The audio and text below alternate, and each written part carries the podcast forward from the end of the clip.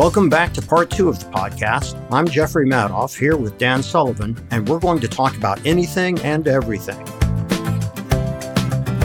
Well, you know, I mean, first of all, there's some businesses, and they're not very interesting businesses to me, where the listening was done 50 years ago. Right. You yes. know, and all you're doing is providing an answer that's been tested out again and again. I don't think you can teach someone to listen who isn't interested in what the other side I'm has. sorry, what did you just say? I, I don't think you Uh, can. that was a joke. That was a joke. All right. Would you just give me a little visual sign next time before, before you're going to tell a joke? But I think that the big thing is, I mean, how long does it take you when you meet someone new to grasp whether they're a listener or not? Pretty quick, you know. And, and I would say it's, if it's really confusing, it may take a minute. right, right. You know, No, I just think there's an instinctive feel that you got that I just like to know what's going on in this person's world. yeah, I agree. whether there's any sale there or not. I would just like to get a feel because I've never felt that I lost anything by listening to another person. And it turned out that there wasn't really going to be any business there. Right. Yeah. I think, you know, for instance, raising money for the play. I am much more savvy now than I was a few years ago when I started on this journey. But still, I get surprised. But for the most part, you know, when you meet people, I think if they start by just trying to pitch themselves, that they don't ask any questions of you or about you, and in a sense, they're just trying to sell themselves, I think that causes a lot of us to just turn off, hmm you know, because you know you're just getting this one way wave. And what they're really trying to do isn't inform, they're trying to sell. But I think if you show an interest, a true interest, and I completely agree with you, is that you're going to learn something and you're going to get something out of it. And even if what you learn is, you know, this is not a client, or you learn this person's got really interesting insights into things, you're never going to know any of that stuff if you're only concerned with your own agenda. Yeah.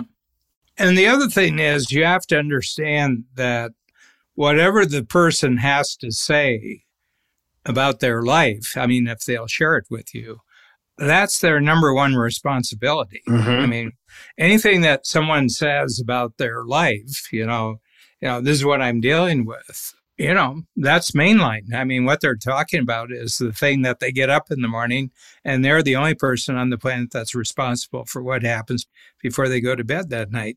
So, one of the things that I find is very, very interesting, and it's a trick, and it's fallen into place with the way that we do our presentations for a strategic coach. Our best number one salesperson, top seller, said, Dan, you have three veterans. So what we do is we have 125 new people, and then I have three people who've been in the program. And we try to get someone, it's maybe a year or two they've been in the program, another person six or seven years. And then if we can, we get somebody who's into their, you know, like 15 or 16 years. Okay. And completely different industries. You want them from completely different industry. And we always mix it up gender wise. And if we can mix it up other ways, we do it that way. So throughout the presentation, it was a two hour presentation. This is the one that before we started the podcast today, I was just telling you a big success, a breakthrough that we had had using Zoom.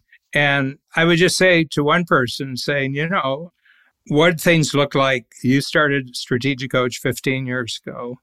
And in terms of how you felt about your capabilities back then, coming into your very first workshop, who hadn't been in the program, and how you're looking back now, what are the three things that if you had told yourself that this was going to happen 15 years from now, you wouldn't have believed it?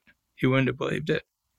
And then they tell a story before and after, and nothing sells like before and after in terms of human experience. But the way you sell something to someone is find out what the before is right now. in other words, most people, if they're interested in talking to you, they're in their before state. There's a after they're trying to get to. And if you can just ask them, you know, where are things right now? and let's say three years down the road where you want them to be, I have to tell you, if you can just listen to what they say and reflect on what they say and ask questions for them, you've got them for as long as you want them. Because nobody gives them a chance to think this way. Nobody gives them a chance to talk this way. And I think that's always been important in whatever relationship.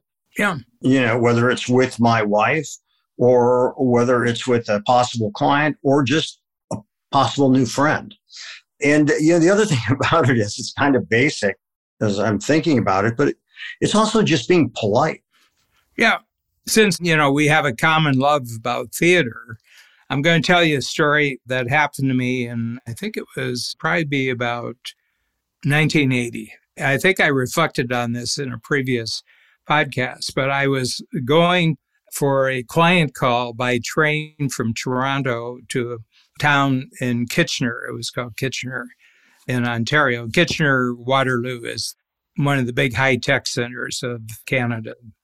It's not the Silicon Valley of Canada, but it's a high tech center. They say they're the Silicon Valley, but actually they're not. No orange trees, just doesn't have Silicon Valley. And a very tall, slim woman sits across the seat from me. So you have facing seats. I knew who it was. It was Maggie Smith, the British actress. And she was on the way from Toronto to Stratford because there's a Stratford, Ontario that has a Shakespeare. It's got three or four theaters and it's a big deal in Canada. And so she became famous, came up through Stratford in England. She's one of the Royal Academy of Dramatic Arts so I started talking to her. I said, Are you on the way to Stratford? And she said, Yes. She says, You know who I am? And I said, Yeah, I'm aware of it. But I said, I have a question I've never been able to ask. What's it like for you who really grew up in a Shakespearean environment and then you are have a long career with the Shakespeare Theatre in the UK, you know, and some of the greatest actors in the world You've met them on the way through, and that's who they're now. What's it like going to a new place that's not been around very long, has theaters? And I said, one is that what's the difference in your experience of doing plays back in uh, Stratford and Stratford here?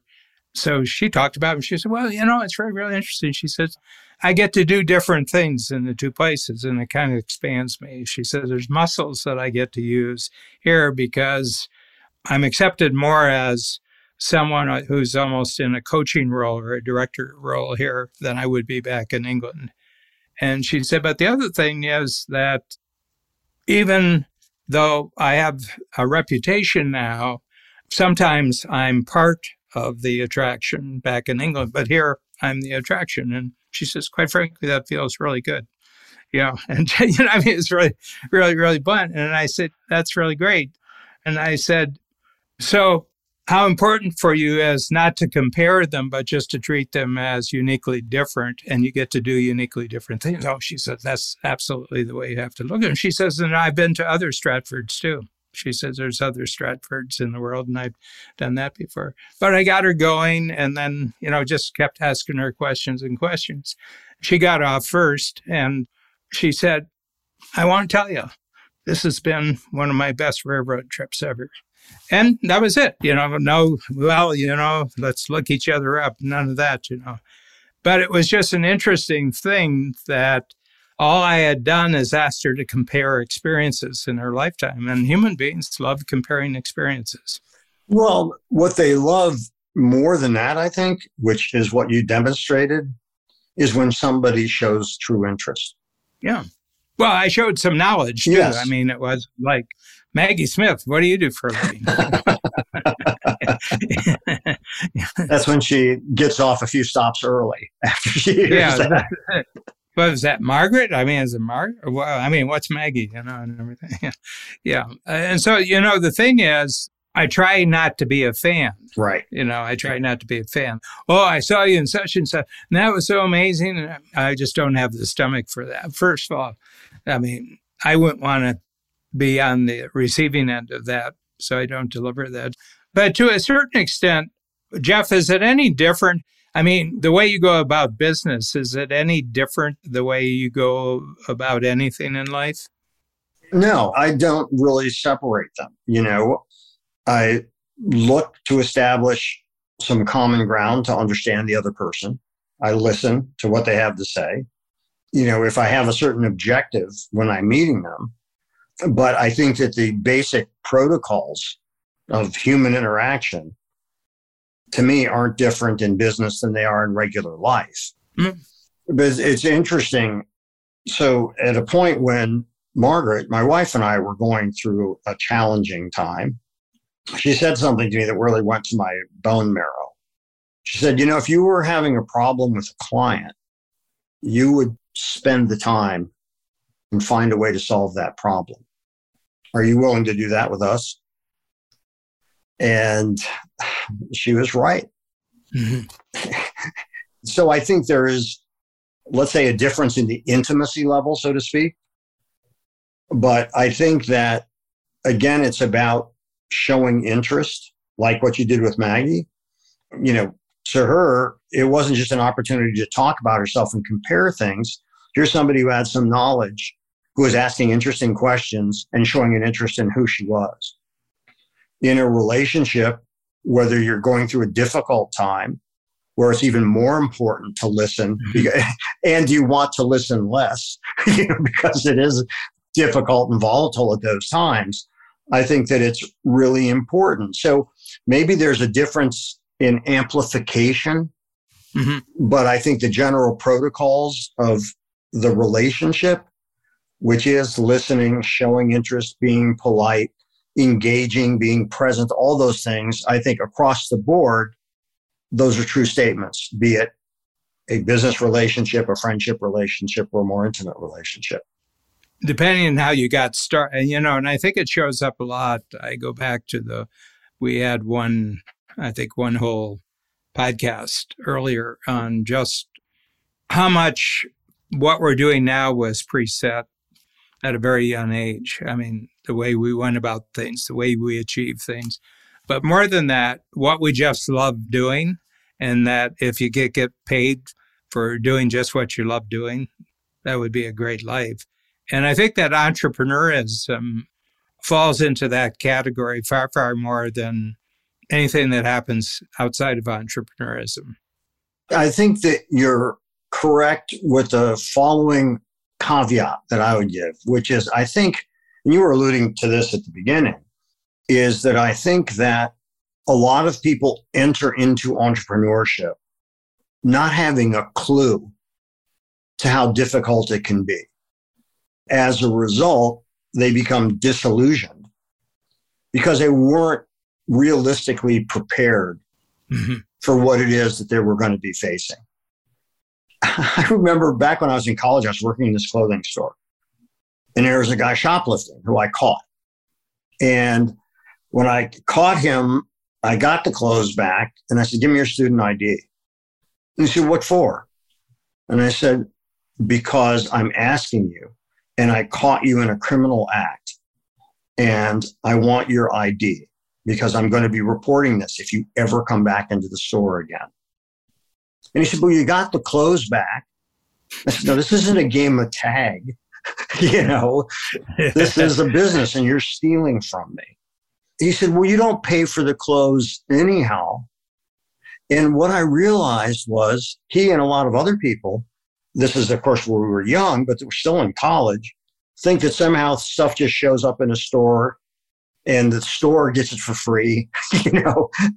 And, you know, people start acting out at a young age, like not respecting other people's property. Yeah. And not even realizing it's other people's property. And if they can get away with something, they will. And the reason I'm mentioning that is I think that in that same naive way, some might call it stupid, there are people that start off down that road of entrepreneurship because they think, oh, this is great. I can control my own time. I get all this stuff wholesale or, you know, whatever it is. But they don't have a real sense of how consuming being an entrepreneur is mm-hmm. and the challenges that they're going to face. So I think that once you are an entrepreneur, people can learn from people such as yourself. but I don't think that there's a lot of people that ask the right questions before they even start. Yeah. It has to do with a more of a fundamental life question rather than an entrepreneur question. I don't like having my time controlled by other people. Number one. Never did. I, I just have a passionate disinterest in having my time in any way controlled by other people. And I think that that more than anything. But then the question is if your time is not being controlled by someone else, then you have to be the controller.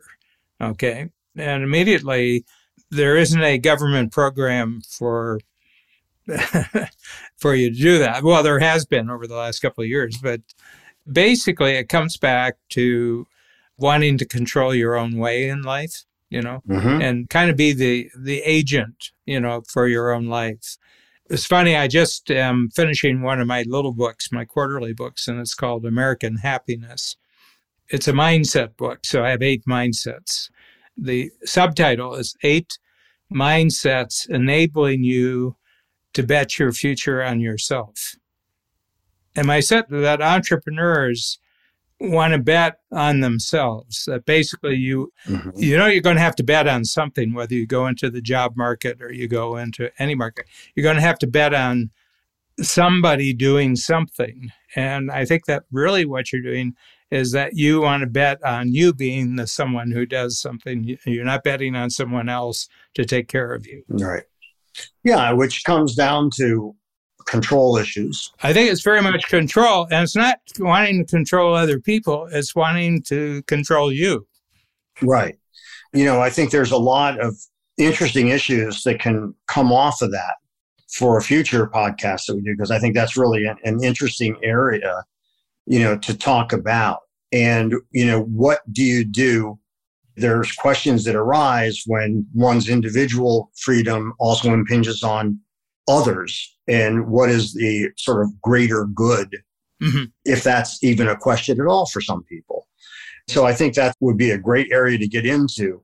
But i want to ask you another thing about the entrepreneurship. And one of the things that can trip people up badly is they don't know how to price what it is they're selling right? So how do you establish what you sell, whether it's your ideas, which are much harder because, you know, it's not like, well, I got Dan's ideas, but I also have Jimmy's ideas. Whose ideas should I pay for? Mm-hmm. You know, so how do you determine what to charge? Because I think that if you get into the price competition game, you're setting yourself for a life of agony because there's always going to be somebody if you're selling a product, or even like with me with production services and so on, you know, just setting a price that you can both live with and grow and not being afraid to ask for what you think you're worth and not being insane about what that is. Because if you're too insane and your price is too much out of what the market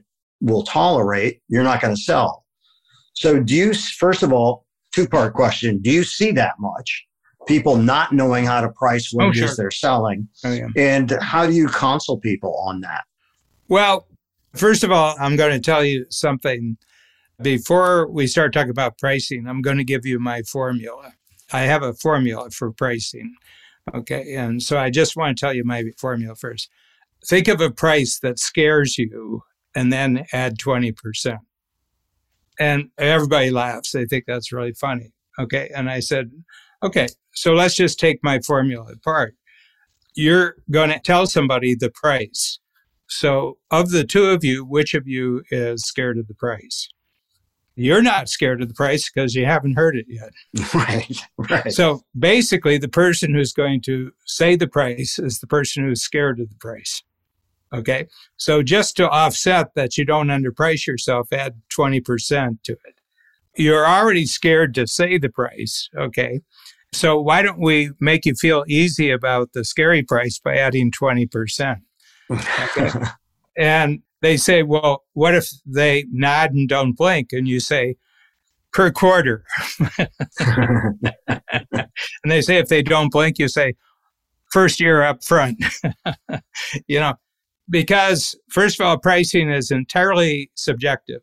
It's entirely psychological and it's subjective. There is no right price except for the price that's agreed upon. Right, right. Yeah, that's the only right price, the price that actually is agreed upon. And it's a confidence capability. The first time you price it and it scared you, but the other person agreed, your confidence goes up. It'll be easier to say that same price the next time. The other thing is that if you get the price you want, you are naturally inclined to double the value that comes along with that.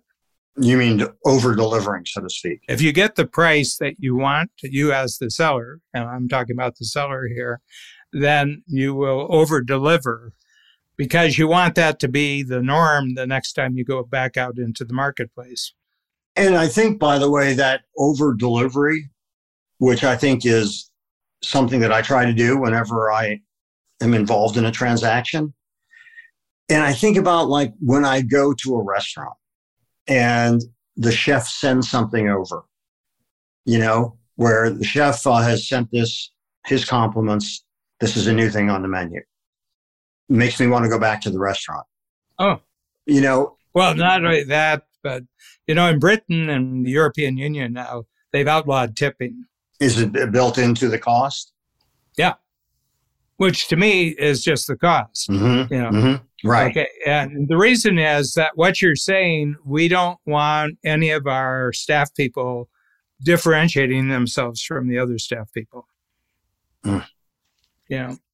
Yeah, I mean, I've talked to some restaurant owners here, and it's interesting because I asked that question because that's happened with the outdoor restaurants and it being harder, you know, to get wait staff and so on during this period. But one of the things that they've said, which I found interesting, is there's a lot of people that are really chintzy tippers. So if you do put it into the price and it varies from 18 to 22% in the city, then they are assured that they've got a pool of tips that compensates at the very least fairly, you know, mm-hmm. their help.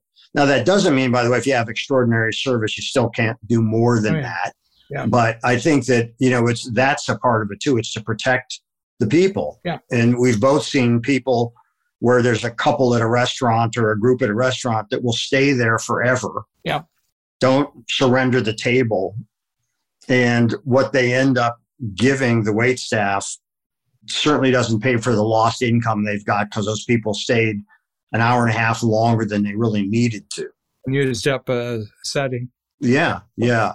Yeah, well, you know, to me, it's all about individual. You know, like uh, I don't care about how they're all getting paid, but the one who gives me great service, I want them to yeah. be rewarded. Uh, I don't have any social goals about that. But if someone is really attentive and really knowledgeable and they're just kind of aware of what kind of experience I'm having and they're enhancing it, I want that person to be rewarded. Oh, I agree. And so I'll tell you what I do. I do two things. One is I always get that person's name and request them when I'm going back to the restaurant that I would like to be in that person's area. And the other thing is often, not all the time, I can't say I do it all the time, but I've done it a fair number of times, is I will ask to speak to the manager. And first, I will compliment the person and say, you know, you've really helped make this a wonderful experience and thank you.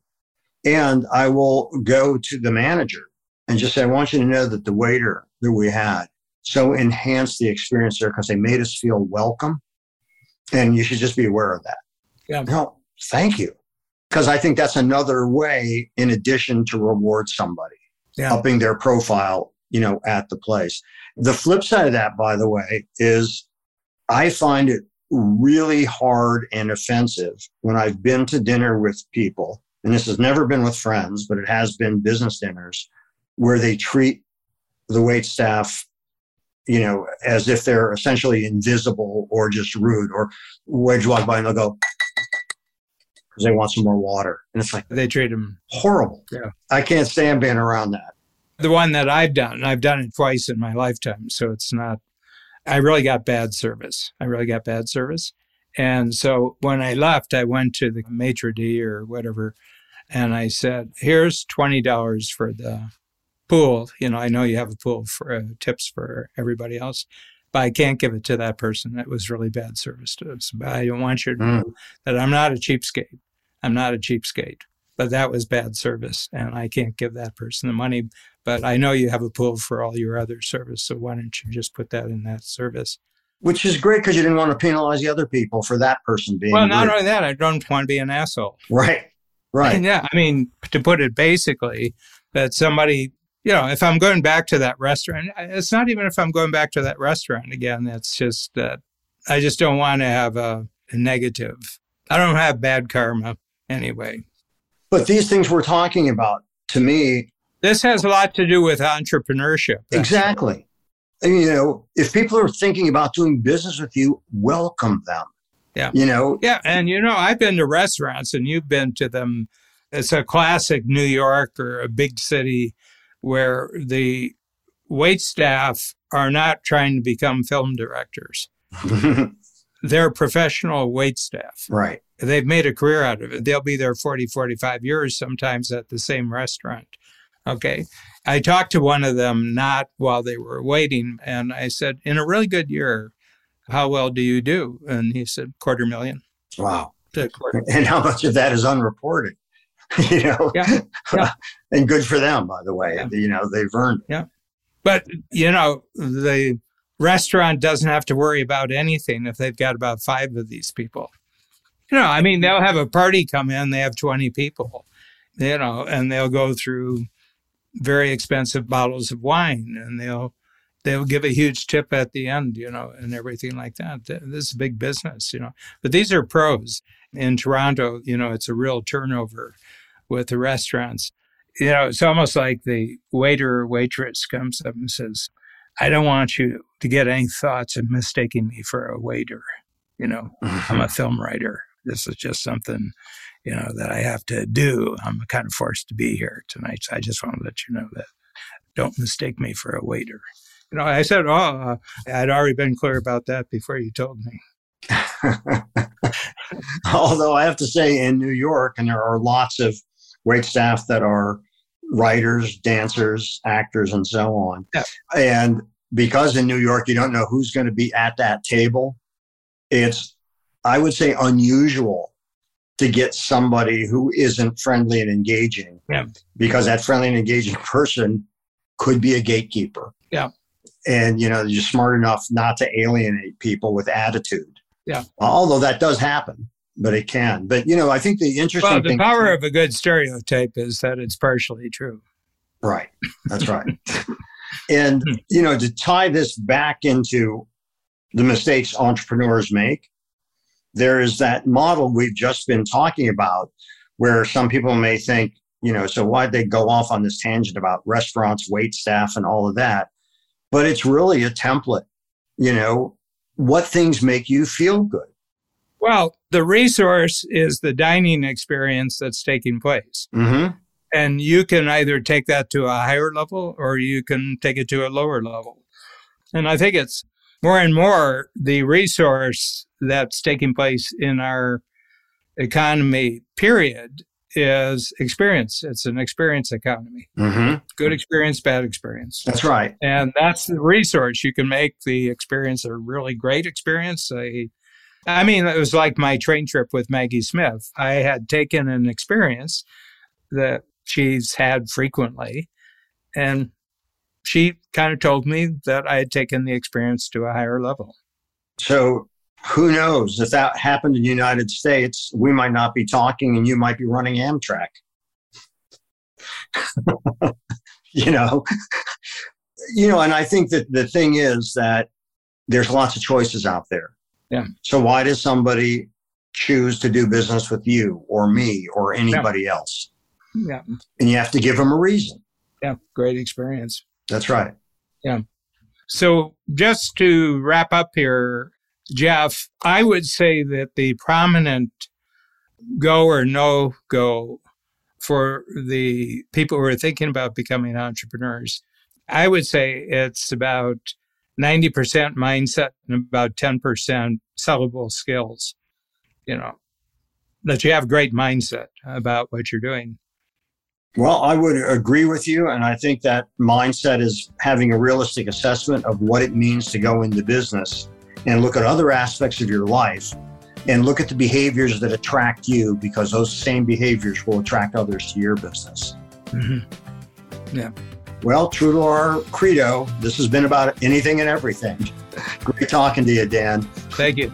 Terrific. Thank you. Yeah, we'll see you next time. Bye. Thanks for joining us today on our show, Anything and Everything. If you enjoyed it, please share it with a friend. For more about me and my work, visit acreativecareer.com and madoffproductions.com. To learn more about Dan and Strategic Coach, visit strategiccoach.com.